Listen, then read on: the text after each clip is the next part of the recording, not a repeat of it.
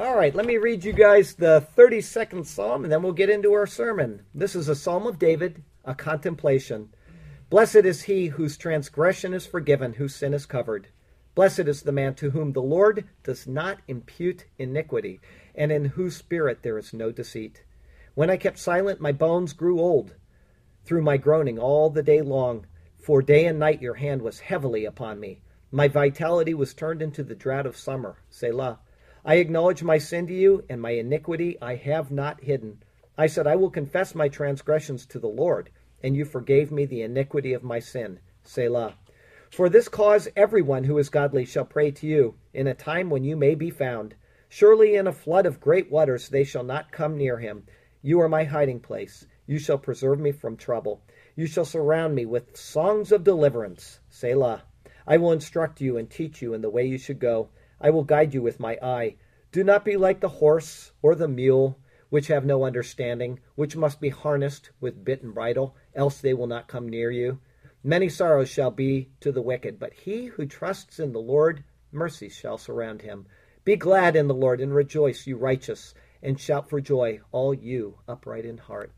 Wonderful Lord words. Now, I, I, I want to say something that in um, what he says at the beginning of that psalm, he says, Blessed is the man to whom the Lord does not impute iniquity. And Paul uses that exact same verse in the New Testament to show that we are saved by grace through faith, even in the Old Testament. If uh, the law says if you do these things, you shall live by them, and nobody can meet the demands of the law, then that tells us that there must be something above the law to forgive us of our sins, and that is the mercy and grace of God, which is found in the law in the day of atonement, which is a day of mercy. It's a day of forgiveness. So blessed is the man to whom the Lord does not impute iniquity, is something that shows us that we are saved by grace through faith, regardless of what the age is. There were works involved in the law, but ultimately the works could not please God. Only faith in what God has done for us is what saves us. So please uh, remember that. Remember that as you're struggling through life and you're trying to say, I'm a good guy. God doesn't grade on a bell curve. God grades you based on perfect righteousness or perfect unrighteousness. And those are the only two options. And the perfect righteousness is found in Jesus Christ. All right, now we uh, are in chapter 38. I'm not going to read the whole chapter again like I did last week. All I'm going to do is read the verses that we're going to go through today, and then I will explain last week's verses. So, as I said, if you're a little confused because you didn't see last week's sermon, I do apologize, but I'm going to try to make it where you can at least grasp what's going on in here. But here we go with Genesis 38, starting at uh, verse 24. And it came to pass about three months after that Judah was told, saying, Tamar, your daughter in law, has played the harlot. Furthermore, she is with child by harlotry. So Judah said, Bring her out and let her be burned. When she was brought out, she sent to her father in law, saying, By the man to whom these belong, I am with child. And she said, Please determine who these are, the signet and cord and staff.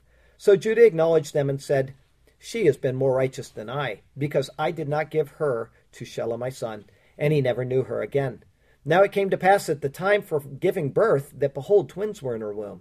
And so it was when she was giving birth that the one put out his hand, and the midwife took a scarlet thread and bound it on his uh, hand, saying, This one came out first. Then it happened as he drew back his hand that the brother came out unexpectedly. And she said, How did you break through? This breach be upon you. Therefore his name was called Perez. Afterward, his brother came out, who had the scarlet thread on his hand, and his name was called Zerah. Last week we got most of the way through the chapter, but there are a few verses that we needed to look at, and uh, that's what I just read you, those verses. The uh, woman who seemed to be destined to live a life that was barren and without a husband turns out to be the one that will in- inevitably bear twins, and who also finds God's favor by becoming an ancestor of Jesus Christ. Stories like this here should help us to remember that God is in control. Even when it seems like He's not, God is in control and He watches over all of life's details. He tenderly cares for the person who puts his trust and his hope in Him. Today we'll see the explanation of why the details were given and what they are pointing to. These are wonderful insights which are given to us by the same God who placed the sun in the heavens and who has filled the world with good food for his creatures. His attention is on the details, and it is in those details that his wisdom is most clearly seen. Our text verse for today comes from the fourth psalm. It says there, Hear me when I call, O God of my righteousness. You have relieved me in my distress. Have mercy on me and hear my prayer. Tamar was certainly in distress as she awaited a husband who would provide her a child. When she saw that she was being deprived of her rightful due by her father in law Judah, she took action in order to see to receive what she had been denied. God saw her plight and God rewarded her by giving her children and the high honor of becoming an ancestor of the Lord Jesus Christ. So let's see today how it all turned out and what this beautiful story is meant to tell us. It's a part of God's word, and so it is meant to speak to us, to our heart, and to our soul. And so may God speak to us through his word today, and may his glorious name ever be praised. I have four thoughts for you today. The first is the righteousness of Tamar. This is verse 24. And it came to pass after about uh, about three months after that Judah was told, saying, Tamar, your daughter-in-law, has played the harlot. Furthermore, she is with child by harlotry. It's been a bit more than three months, and Tamar is obviously starting to show the uh, signs of her pregnancy. And the word got back to Judah Tamar, your daughter, your daughter in law, has played the harlot. Both words, has played, and the word harlot are based on the word zona, not kedeshah. We saw last week that zona and kadesh are both translated in the English language as harlot, but they have different connotations. Those who report on her say that she is an adulterous harlot, not a temple prostitute. And then they add in that through her fornication, she's with child. Verse 24 continues So Judah said, Bring her out and let her be burned. Judah here is demanding the full force of the customs of the people. Later, when we get to the Mosaic Law, we're going to see that a person who is caught in adultery was to be stoned. Only the most wicked offenses of all were to include burning as a part of the punishment. Judah is demanding the penalty, though, for something which he was actually criminal in, whether he realized it or not at the time. It also needs to be noted that the most violent death possible is demanded for adultery, and yet there is no consideration at all when temple prostitution is involved. In fact, temple prostitution is considered socially acceptable. Verse 25 When she was brought out, she sent to her father in law, saying, By the man to whom these belong, I am with child. And she said, Please determine who these are the signet and cord and staff. This is one of the most ironic twists in the entire Bible, and it's a noteworthy of the greatest turning point of any movie or play. Tamar, she's on her way to burning. She sends the signet, the cord, and the staff of Judah back to his hand with the response, By the man to whom these belong, I am with child.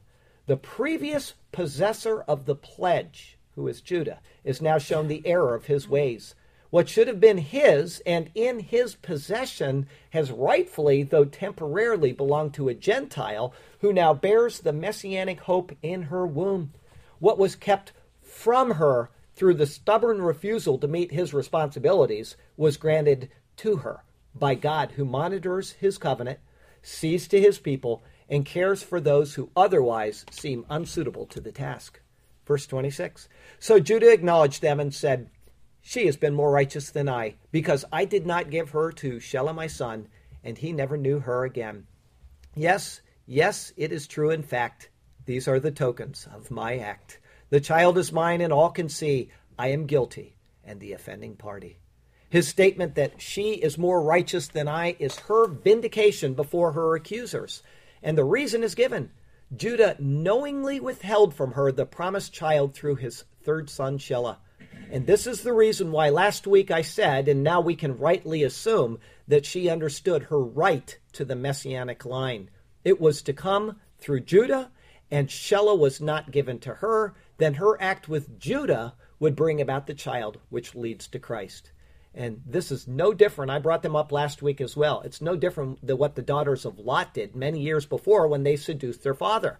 Their action, although it was questionable on other levels, was with the intent of leading to the Messiah. The very words they spoke, we can infer that. In fact, that is exactly what happened is that they led to the Messiah, both of them. And Tamar is also such a woman of note. With the act behind them, the record states that Judah never knew her again. This means that Judah was never intimate with Tamar again in his life. Now, I want to tell you something. Last week I was tying all that together, and I said that everything that happens in our life happens for a good reason, and that we can trust that God is in control of the details. And one of the people that was in this particular uh, congregation last week, he's not here, he went back to his home, he was visiting from out of town. He uh, uh, called me two days ago and he said, You know, I really, really struggled with that when you said that. He said, I know that my wife 100% believes that, that everything happens is within God's control. Now, I want to tell you that we can figure this out even without the Bible. If God created, and we know that He did, then everything that He created must be known to Him. He's outside of time. Time is a part of creation, and therefore everything in this bubble of time is known to God. It has to be. But that's a little bit of philosophy. The Bible also shows us that's true. And so he's struggling with this, and he's talking with his wife about it.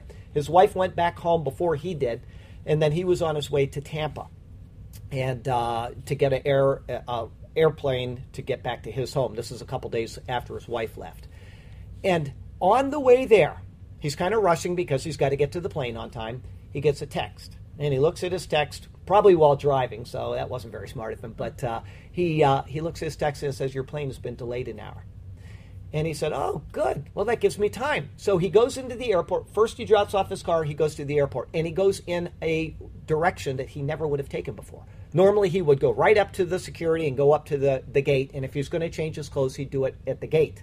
But now he's got an hour, so he goes a different direction. And he's walking through the terminal and he's doing certain things. And he says, I did like all these different things that I never would have done before. And then I walked into a room, you know, a changing room that I otherwise never would have gone into in my life. He walks in there, and here he made the news in Tampa. There's a guy laying there. He had fallen over. He had a seizure. He hit his head. There was blood pouring out of his head. His throat is stopped. He's not breathing. And if he had not walked in at that moment, this person would have died. He would have been dead. There's no doubt about it. So he knew what to do. He's got some of his own physical problems, so he knows how to handle things like this. He cleared the guy's airway got on the phone, called 911. They came out. After that, the police came and interviewed him so that they had a witness to what had happened. And they got on his plane and he got back home. And he was thinking to himself, you know, every single thing that I did had to come into play in order for this to happen, for that man to not die. And he said, after I realized that, I look back at my life. And like I said, he's got some physical problems that are life threatening, and he carries with him all the time.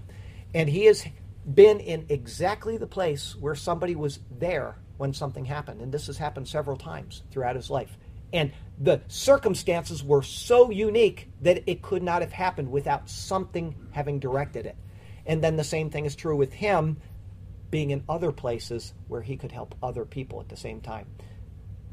Because he has these medical abilities, he's been able to be there at times that otherwise he never would have been in this area. The point that I'm making to you is that he understood after thinking about it. And I said, now here's what you need to do. Now that you have this in your mind, that everything is being directed by God, carry that with you. And I do this all day, every day. I don't care what it is. When I get stressed out, I say, Lord, this stress was here because you ordained it for me. And I got to tell you what, that takes off the pressure. When you face a trial that you know is something more than you want to face, or when you're sick. I'm not feeling well this morning. And Lord, there is a reason why I'm not feeling well this morning. And if you carry that with you, I'm going to tell you it helps you in your life hugely more than when everything is just random and it happens by chance. And so I told him, I said, one more thing that I think you should do because he's got some children that go from, you know, maybe uh, 12 up to 17 or so. I'm not exactly sure of their exact ages. But I said, you need to teach them that now, is that life is not random it's not just a bunch of chaos that's coming at you, that everything happens for a purpose. And if they can have that perspective from their youth, then when they get into these trials and these troubles, just like Tamar, everything will work out according to the plan of God and what He intends for us. And it, the main thing is we still have to live through the stress, don't get me wrong, but we know that the stress is there for a reason. Romans 8:28. what is it? Uh, God, uh, all things work out together for good for those who are the called according to his purposes. Either that's true or it's not. And if it is, then we can rely on that statement. So, little little thought for you to take home with you today is that when your life is progressing, God is there with you, and He knows before you go through it what you are going to go through, and He is there with you in it. Our second thought today twins in the womb. Verse 27 Now it came to pass at the time for giving birth that, behold, twins were in her womb. This is a matter that's very similar to Judah's grandmother, who is Rebecca. Tamar is going to be the mother of twins. For those of you who missed that particular sermon, there's an interesting squiggle for your brain that I told the congregation at that time. And if you haven't heard this, it's kind of interesting. The word for twin in Hebrew is taomim, and that's where the name Thomas comes from. This is why in the New Testament we have the verse from John's Gospel that says this Then Thomas, who is called the twin, said to his fellow disciples, Let us also go that we may die with him. Now, Thomas may or may not have been an actual twin, but he's named Thomas, and so he's also called the twin. Probably was a twin, though. But regardless of whether he was not, he is Thomas the twin. But the Greek word for twin is didymus, and this is where we get our word ditto from. And so Thomas is the twin, and the twin is the ditto. So now when you meet somebody named Thomas, you can explain all of these unnecessary details to him. All right? Thomas, I'd like to ask you did you know that your name comes from the Hebrew word taomim, and from the Greek word we translate as ditto. Both of these actually mean that you are Thomas the twin. Anyway, Tamar won't just be a mother, she's going to be a mother of twins. Verse 28. And so it was when she was giving birth that the one put out his hand, and the midwife took a scarlet thread and bound it on his hand, saying, This one came out first in order to establish the right of the firstborn, who is the firstborn child, for the giving of the birthright, and to make sure that they would not get confused in the chaos of the coming birth of these twins, the midwife immediately put a scarlet thread on the hand of the child that came out of the womb first. No sooner is the thread on his hand, proving that he's the firstborn, than he withdraws his hand back into the womb. The elder son has to wait to see the light with his eyes that his hand was already exposed to. Verse 29.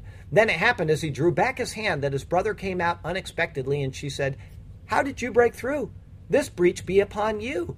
Therefore his name was called Perez. After the older retreats back into the womb, the younger breaks out to replace his older brother. Though he's not the firstborn technically, he takes the lead in birth. Because of this, his name is Perez. That means to break through or to break out.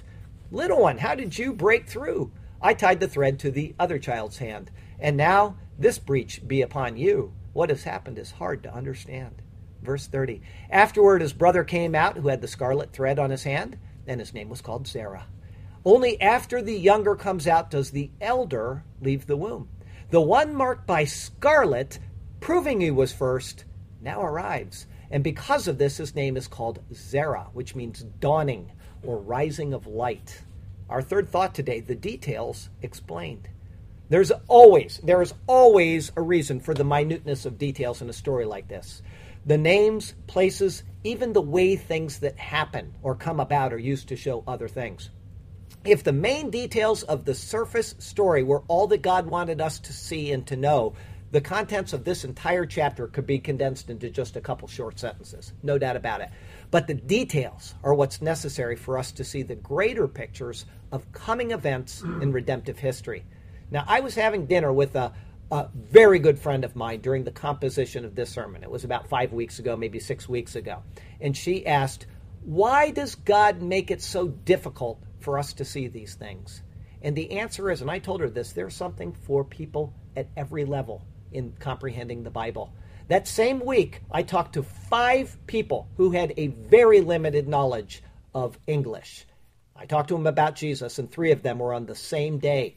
They all, all five of them, understood the simple gospel enough to be saved, and I know that three of them accepted the Lord. The other two, I don't know.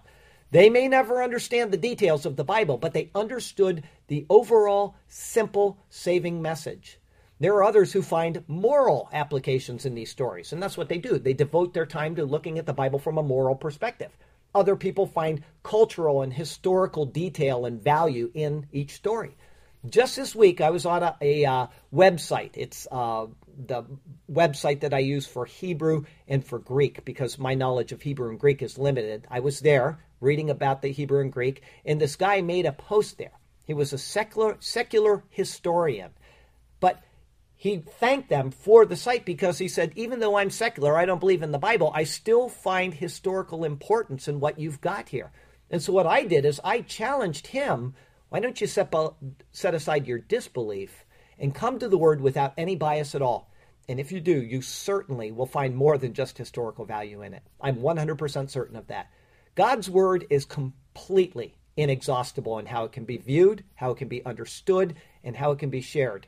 Now, I'm a detail guy. You know that. If you're here more than one time, you know that I love the details, and God has an approach for people like me. But my comprehension of Hebrew and Greek, as I said, is very minimal. And so there are sites where the the uh, you can go to understand the Hebrew and what it means and what it's pointing to. And there are also translations of the Bible for people like you and me that don't understand those original languages.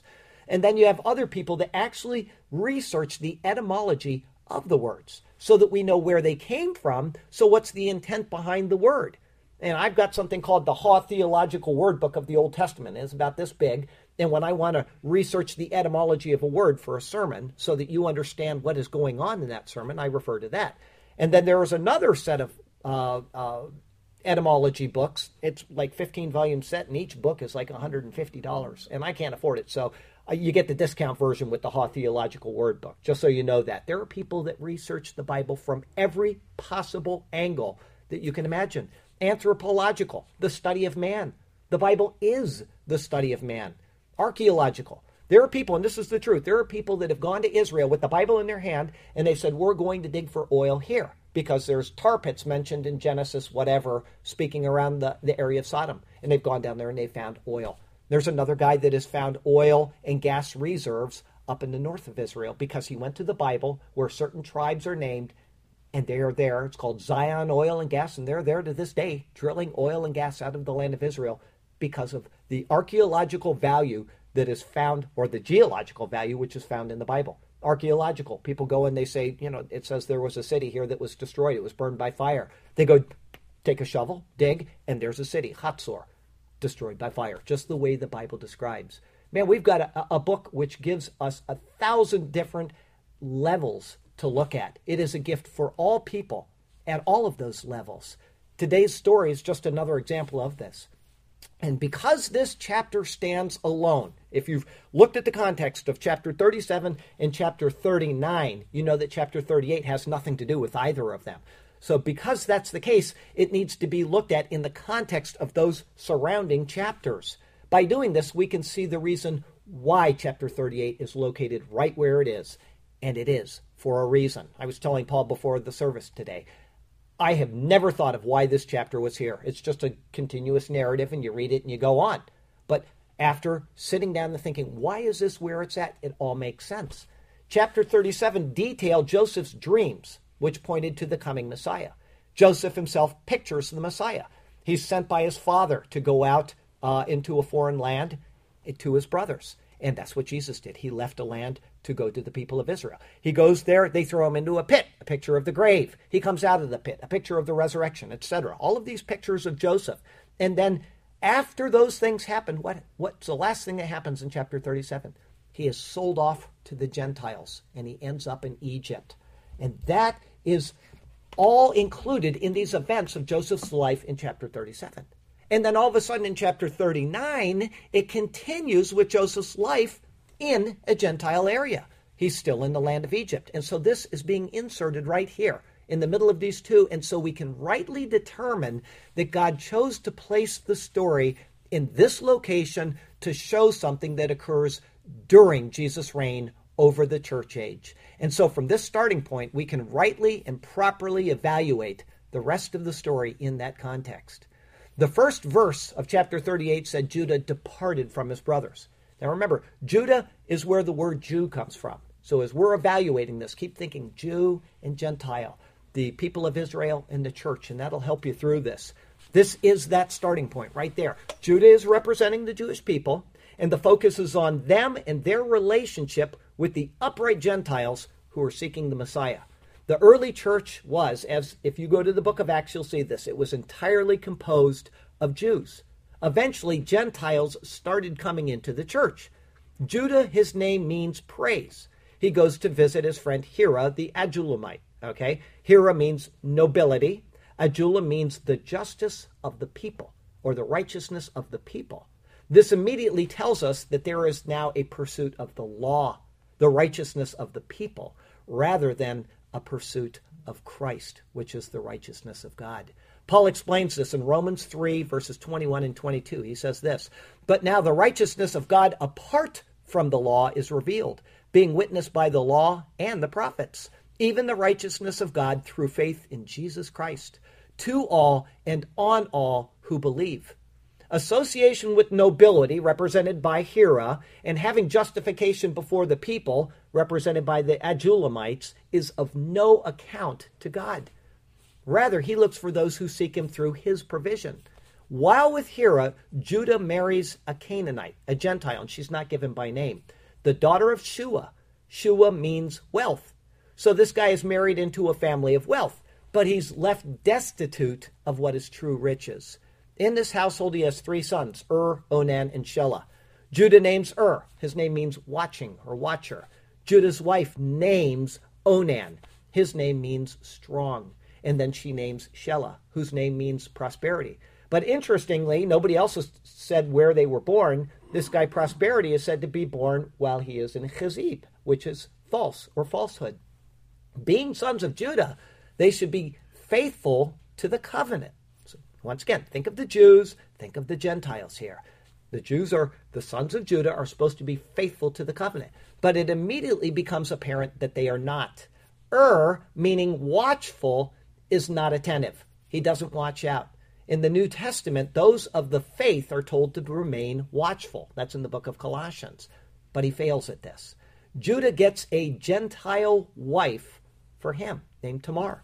Tamar means palm tree, it's a symbol of uprightness. She is married into the people of God, but she isn't treated as if she were the people of God. All right? She, this Gentile, has been selected to be the bearer of the messianic line, and she is upright and she is faithful in this calling. However, instead of being watchful, as Er's name implies, he is wicked. Remember, I told you the reciprocal of his name is wickedness. So God is making a play on his name. His name Ur means watchful. Turn it around, spell it backwards, it means wicked. The Lord who tends to his covenant kills this guy. The Lord is building a house of living stones. But Ur is inattentive to his duties, and he is well reflected in the 127th Psalm. It says there, Unless the Lord builds the house, they labor in vain who build it. Unless the Lord guards the city, the watchman stays awake in vain. They are not a good match. He is wicked, she is upright. He shuns the Lord, she seeks him. Ur failed to be a right mate for this upright woman, this Gentile woman, and because of Er's death, Judah calls on his second son, Onan, to perpetuate the name of the one who should lead to the Messiah. Onan means strong. He fails to live up to his name. He's weak in his adherence to the honor and the integrity that he owes to the Lord, to the covenant, and to the family. The second son completely fails in his duties. He openly shames the Messiah by destroying his seed on the ground. Onan, like Ur, failed to attend to this upright woman, this Gentile who was seeking the Messiah. Keep thinking of the New Testament. Keep thinking of the Gentiles who are coming into the church and the Jews who are already in the church. The wickedness pictures what is seen in the book of Acts and more so in the book of Galatians. Jewish people coming to the Gentiles and troubling them. They're seeking God. And instead, what they're doing, instead of leading them in the pursuit of Christ, they introduce legalism. And this is why the book of uh, Galatians is written, is to work and to speak against this. Instead of offering the Messiah, they offer works. Paul speaks of them this way in Galatians chapter 4. He says, They zealously court you, but for no good. Yes, they want to exclude you that you may be zealous for them. After the death of Onan, Judah tells this upright Gentile woman to remain a widow in your father's house until Shelah is grown. Shelah means prosperity and his location of birth is specifically noted. It means falsehood. The name anticipates the story. The promise of Tamar having prosperity is false. Instead of understanding that the wounds were self inflicted by his sons, he places the blame on this Gentile woman who is seeking the favor and the relationship of the people of God in anticipation of the coming Messiah. Each of these names has shown the relationship between the Gentiles and the Jews that are prefigured and are actually seen in the book of Acts in early church history. They mandate the law instead of accepting and explaining the grace of Christ. There is disobedience when there should be the proclamation of the Messiah. Eventually, after some amount of time, Judah's wife dies. One, once this period of mourning for her is over, he and Hira head for a place called Timnah, where the sheep shearers are. Timnah means a part assigned, basically a territory. It is the place where the sheep are being tended to. That would be the land of Israel. This is picturing Israel. Sheep picture the common people in the Bible. Judah is going to tend to the sheep the Jewish leaders are supposed to be attentive to their people. Tamar hears that Judah is going to Timnah, and she seizes on the opportunity again to be included among the people of God and be the bearer of the Messiah. In order for her to succeed, what does she do? She takes off her widow's garments and she wraps herself in clothing that would disguise her, and then she puts a veil over her face. The clothing and the veil are what disguise this lady. Judah picturing the Jews, is now blinded to the truth. Her clothing disguises her widowhood, just as the Gentiles' nature disguises their called status as God's people. And this is seen very clearly if you go to the book of uh, Acts, chapter 10. All right, the Gentiles receive the Holy Spirit, and the Jewish people don't believe it. They're like, you know, how can that be? And they have this big discussion about it.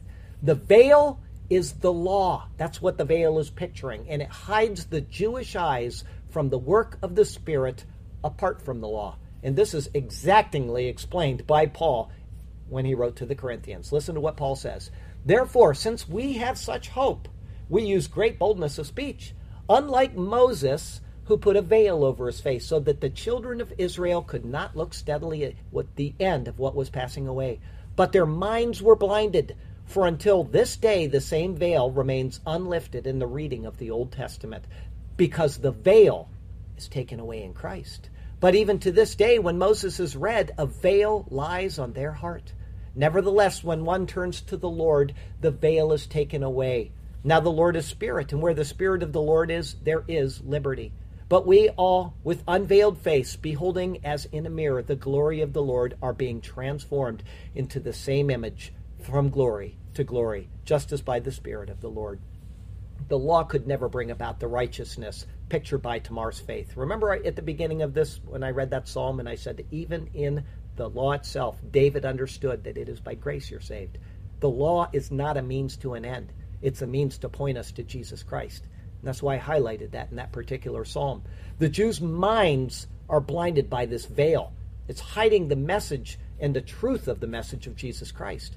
At this point, I should remind you that this is a picture, and I say this from time to time. Pictures are never one to one comparisons. If they were, God would just tell us what He's going to do. He wants us to search this out, but He's putting it in pictures for us so that we can search it out and we can understand when it does happen. Now, the reason why I say it's not a one for one comparison is because the sex and the deception are not what is being focused on here. Rather, the overall picture which is being presented. He's using a real story with real human beings, including wickedness and intrigue, to show us something else. There are enough specific details here for us to get this overall message. Tamar sits at this place. It's called Befeta Enayim, the gateway of eyes. And she's wearing clothing which disguises who she is. All right? Where there should be vision for Judah, the gateway of eyes, instead there's only a lack of vision. All he sees is a prostitute and the word zona is used, a prostitute who sells for money. But instead, she's an upright person who's pursuing the Messiah. Keep thinking of the Jews and the Gentiles in the early church. And why has she done this? Because she was denied her right. Jesus would explain it this way, and he did explain this this way in Matthew 23. But woe to you, scribes and Pharisees, hypocrites! This is the leaders of Israel. For you shut up the kingdom of heaven against men for you neither go in yourselves, nor do you allow those who are entering to go in. They won't enter the kingdom, but they will enter a harlot. This is picturing the spiritual prostitution, which is mentioned all the way through the Old Testament. I'll read you one from Jeremiah chapter 3. It says, Then I saw that for all the causes for which backsliding Israel had committed adultery, I had put her away and given her a certificate of divorce. Yet her treacherous sister Judah did not fear, but went and played the harlot also. The word harlot, Zona. All right? And so, thinking that Tamar is a harlot, he propositions her. She asks, What price is he willing? Is yeah, what price is she willing for him to enter into her? And Judah's answer is, I'll give you a young goat. In Hebrew, the term is gedi izim. This is an animal which is used for an offering to the Lord. And we see this exact same term, gedi izim, used at the announcement of the birth, the coming birth of Samson the angel of the Lord shows up at Samson's parents and he says, You're going to have a child. And they're like, How do we know that's going to happen? And he explains the details of his life and all this. And it says, The father, Manoah, did this. So Manoah took the young goat, Gedi Azim, with the grain offering and offered it upon the rock to the Lord. So, in agreement to the de- deal here, Tamar then asks for a pledge until the payment, the Gedi Azim, is received. All right? The word for pledge here is so important to understanding what's going on. It's the word eravon. It's a Hebrew word. It is an earnest deposit. When the goat is received, then that earnest deposit can be returned. The Hebrew word eravon, and I got to tell you what, this is a very obscure word. It's used only three times in the Old Testament, and all three are in this chapter. It is adopted by the traders of Greece and Rome. And so it is taken into their language. And so when Paul writes the New Testament, guess what he does? He writes using this exact same Hebrew word in the Greek, eravon. He is the apostle to the Gentiles, and he is the only one that uses this word and uses it three times, just as the Old Testament does. And he equates it to our promised redemption, the sealing of the Holy Spirit. Identical words between Hebrew and Greek are most unusual in the Bible, and yet this word was carried over certainly so that we wouldn't miss the significance of what we're being shown here. Here, we, here are all three examples. I want to read you all three from the New Testament where you can see where Paul writes about this word eravon. Now he, Jesus, who esta- or God, who establishes us with you in Christ and has anointed us, is God, who also has sealed and given us the Spirit in our hearts as a eravon, a guarantee. Then he says in 2 Corinthians 5, Now he who has prepared us for this very thing is God, who also has given us a, the Spirit as a guarantee, eravon.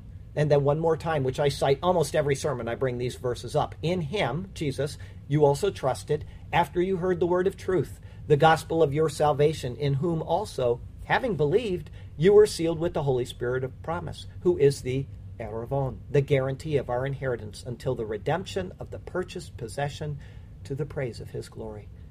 Each time this word is used, it is used by Paul, the apostle to the Gentiles, speaking of the Holy Spirit.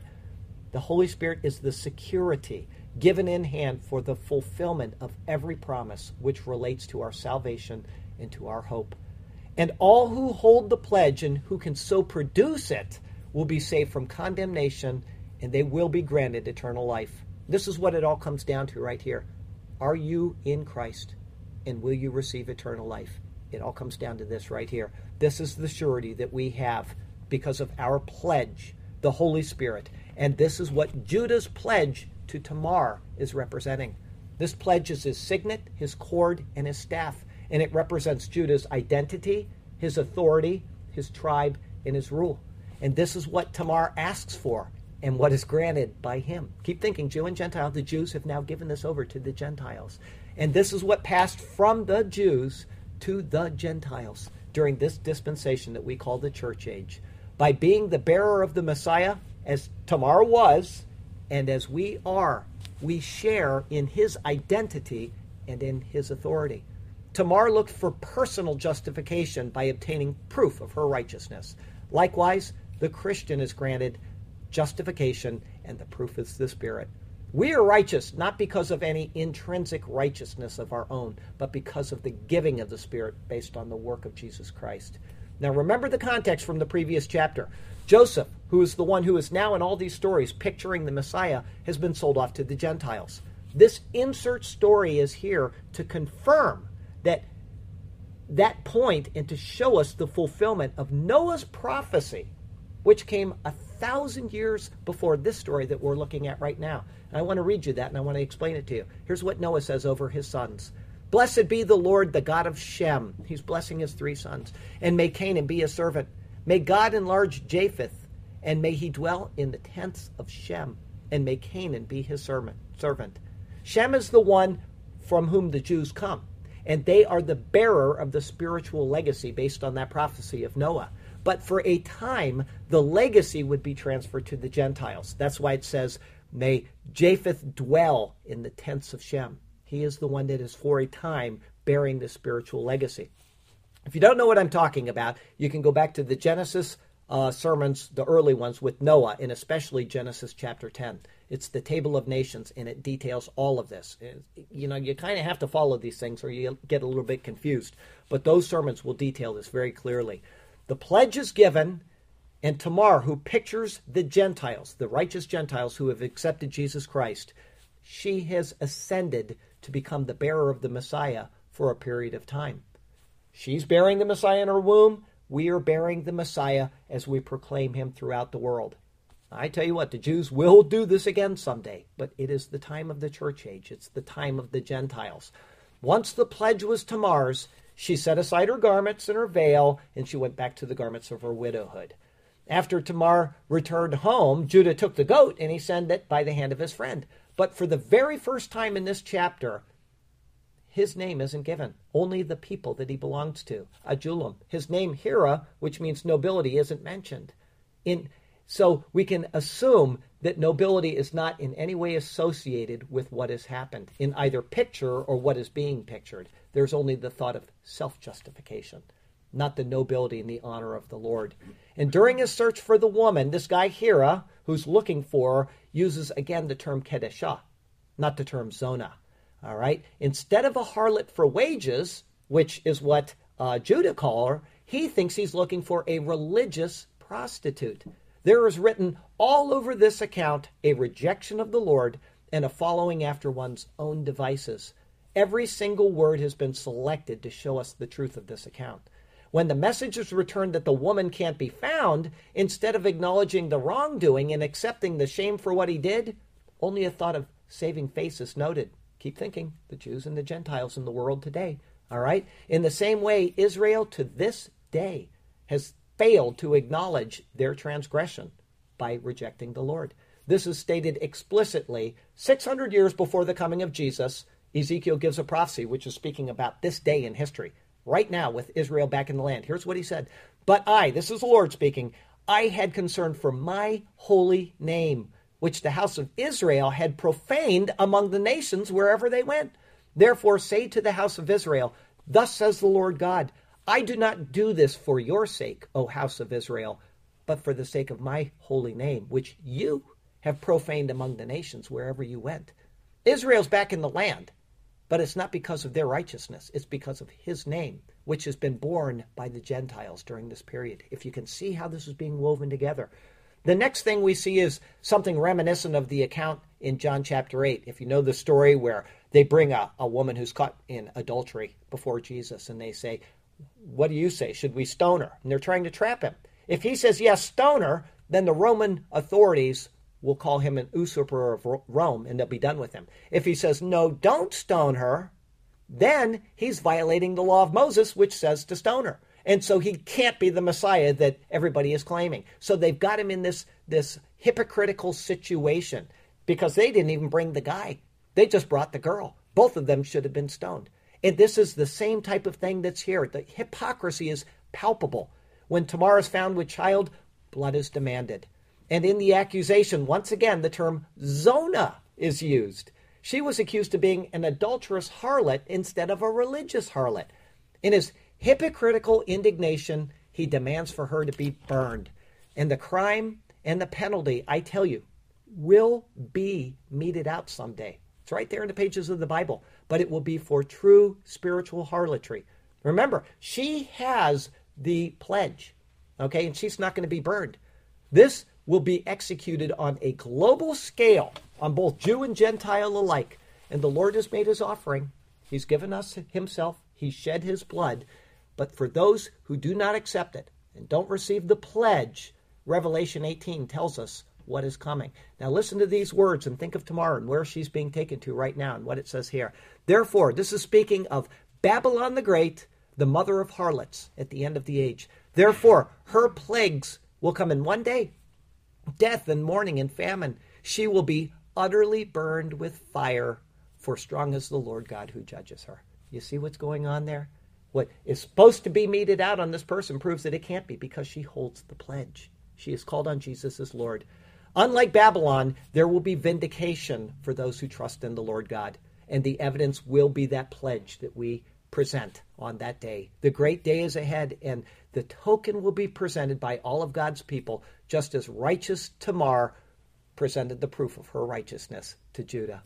Remember this Tamar never received the goat. Her vindication comes from what she held in her hand, from the righteousness of God in Christ, not from the offering of goats and rams. This is perfectly explained in the book of Hebrews. If you ever want to do a study on the book of Hebrews, you'll understand what I'm talking about. And yes, Judah did acknowledge it. Judah picturing the Jews, don't forget that.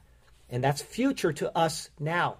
But there is a day when all of Israel will be saved. Both testaments, the Old Testament and the New, both show us that this is true. Paul writes about it in the book of Romans. The God of Israel, who for a season was proclaimed by the Gentiles, just as she bore the Messiah for a season, will be called again, will be called on again by the people of Israel, the Jews. And although we're not there yet, this is exactly why Judah is the one who will give the speech before Joseph. When they're on trial, the brothers come and bow before their brother down in Egypt. They don't know that it's their brother Joseph. Judah is the one who is going to make a plea on behalf of his brother uh, Benjamin. That's recorded in Genesis 44. Benjamin means the son of the right hand, right hand. And he is a picture of the Son of God, Jesus. And he is going to be petitioned for by Judah in the presence of Joseph, who is the ruler of Egypt, who also pictures Jesus. The symmetry of these Genesis stories and what they picture in later coming redemptive history are so beautifully woven together that only God, and I mean this sincerely, only God could have composed these words. It's not possible to come to all of these patterns throughout the Bible and to come to any other conclusion. The reason for all of these things is explained by Paul in Romans chapter 9. Why did the banner get passed from the Jews to the Gentiles? Why was Tamar justified when Judah wasn't? The answer is found in these words from Paul. What shall we say then? That Gentiles who did not pursue righteousness have attained to righteousness, even the righteousness of faith. But Israel, pursuing the law of righteousness, has not attained to the law of righteousness. Why? Because they did not seek it by faith, but as it were, by works of the law for they stumbled at the stumbling stone. What the Jews sought, they didn't attain. And what the Gentiles didn't pursue, they did attain. But this is so that God can have mercy on all of us, on Jew and on Gentile alike. And because of this, the words of Hosea, which Paul quotes next in the book of Romans, ring all the more true. Here's what he says I will call them my people who are not my people. Think of the Gentiles. The Jews are in, the Gentiles are out. Judah is in, and Tamar is out. Think of it. I will call them my people who are not my people, and her beloved who is not my beloved. And it shall come to pass in the place where it was said of them, You are not my people. There they shall be called the sons of the living God. And then for a season, the Gentiles are God's people and the Jews are out. So now he can say the exact same words to the Jews that he said to the Gentiles. He has mercy on all. Approximately 40 men, only 40, interspersed through several countries of the Middle East, penned a book which is so perfectly structured to match itself internally on numerous levels and in the chronology of history itself. And it took 1600 years to compile this book. Only God could have done it through divine inspiration. There is no other explanation for what we're looking at here.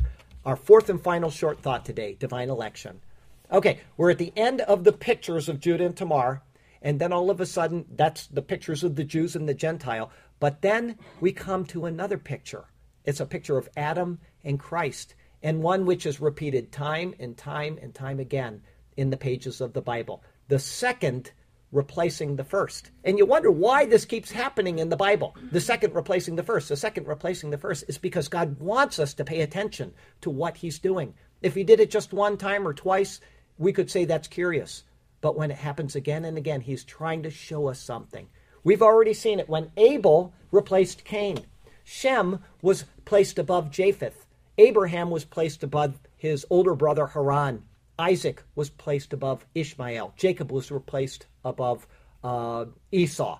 And then we saw Leah placed above her sister Rachel. And these patterns are going to continue again and again, all the way through the Bible, to show us which point things which point to the second Adam replacing the first Adam.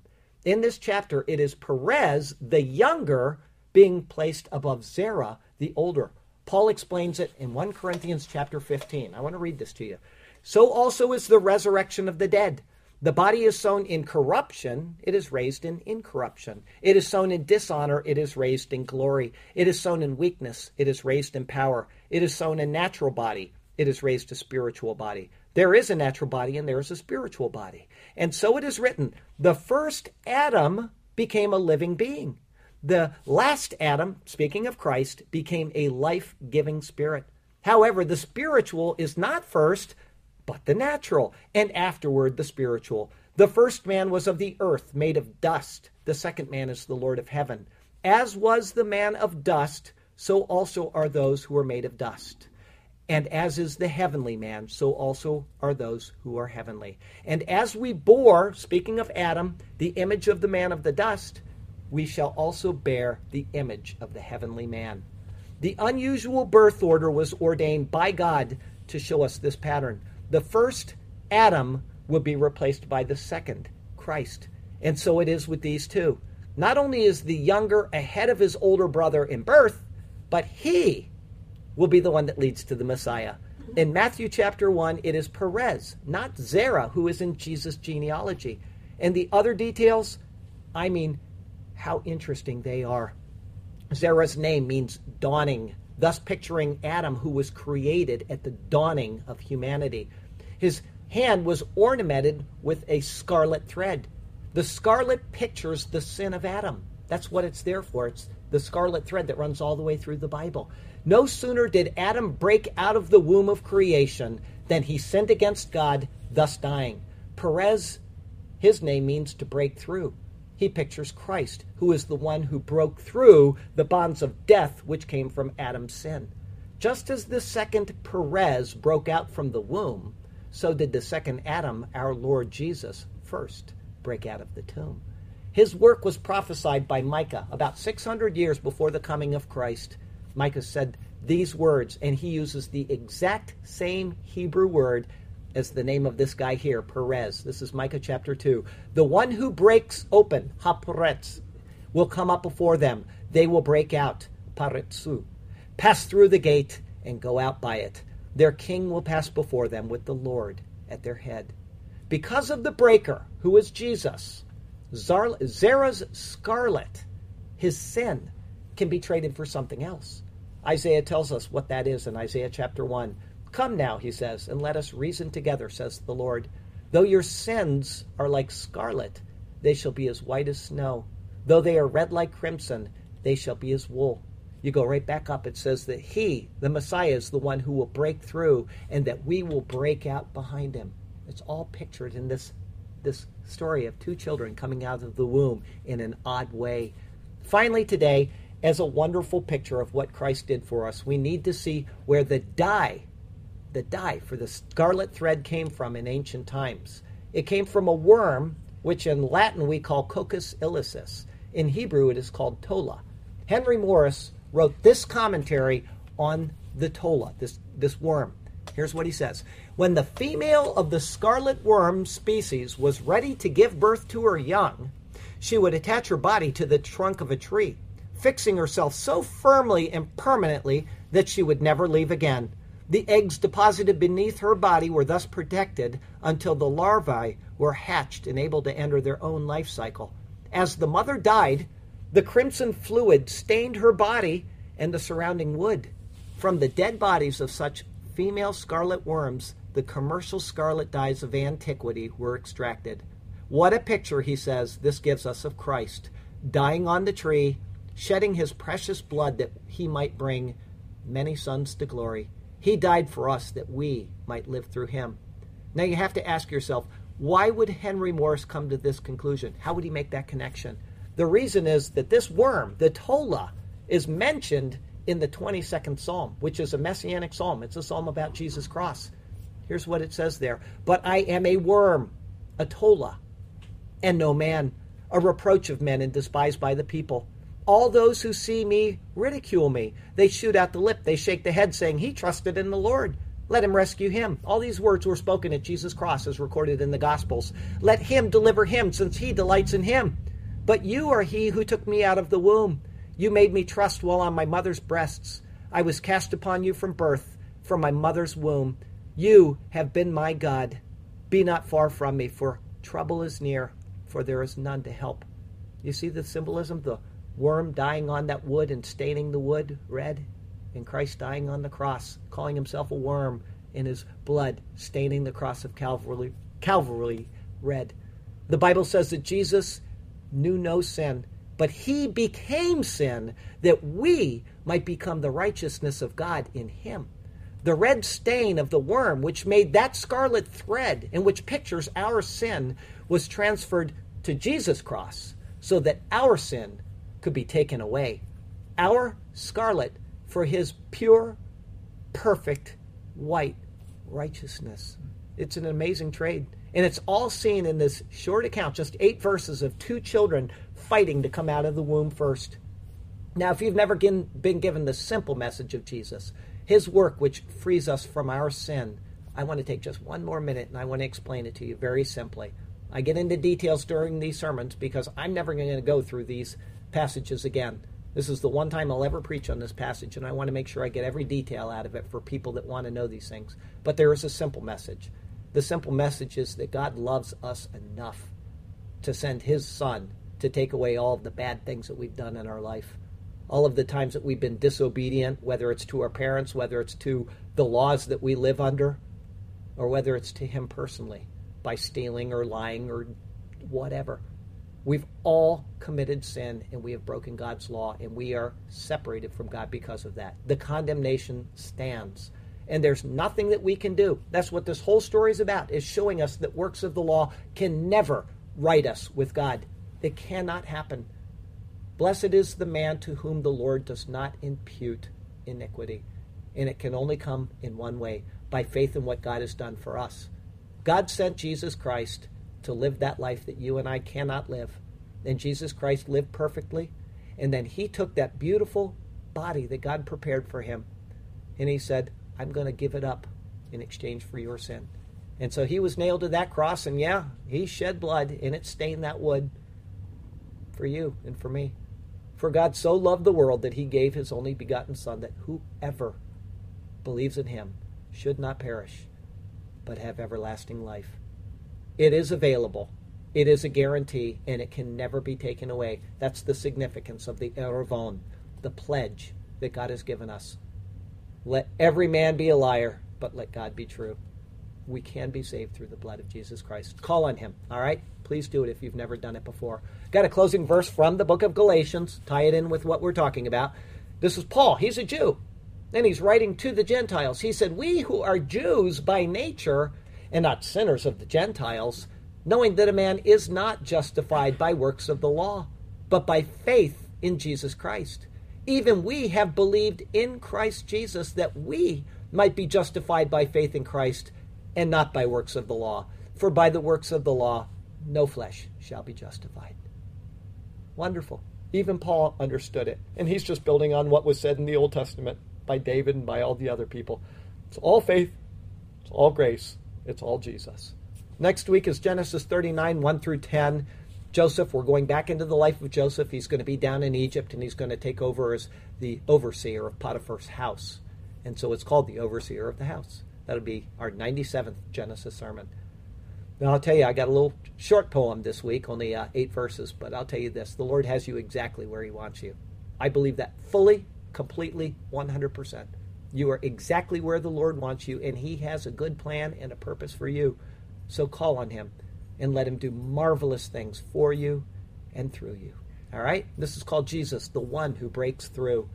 And it came to pass about three months after that Judah was told a story most wild. Tamar, your daughter in law, has played the harlot. Furthermore, by harlotry, she is with child. So Judah said, Bring her out and let her be burned, after the distasteful news of which he had learned. When she was brought out, though reviled, she sent to her father in law, saying, By the man to whom these belong, I am with child, the implements of which I am displaying. And she said, Please determine whose are these, the signet and cord and staff. Tell me, please. So Judah acknowledged them and said, She has been more righteous than I, because I did not give her to Shelah my son instead. And he never knew her again as time passed by. Now it came to pass at the time for giving birth that behold, twins were in her womb, two more children to walk the earth. And so it was when she was giving birth that the one put out his hand before the other, and the midwife took a scarlet thread to identify who was the firstborn brother. And she bound it on his hand, saying, This one came out first, the child for which you were praying. Then it happened as he drew back his hand that his brother came out unexpectedly. How did you break through in a manner so grand? This breach be upon you, you little cutie. Therefore his name was called Perez. This is his name, just as the Bible says. Afterward, his brother came out, who had a scarlet thread on his hand, and his name was called Zerah, no doubt. Wonderful details of a story so grand. These two children picture Adam and Jesus and a part of the plan which God has determined for us. Jesus is the one who breaks open, He, so great. He will come up before them, leading the way. They will break out and pass through the gate and go out by it in a most glorious display.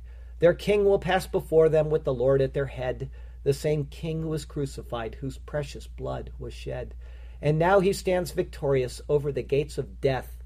Pardon from sin is found in him, and to us eternal life he bestoweth. Hallelujah and amen.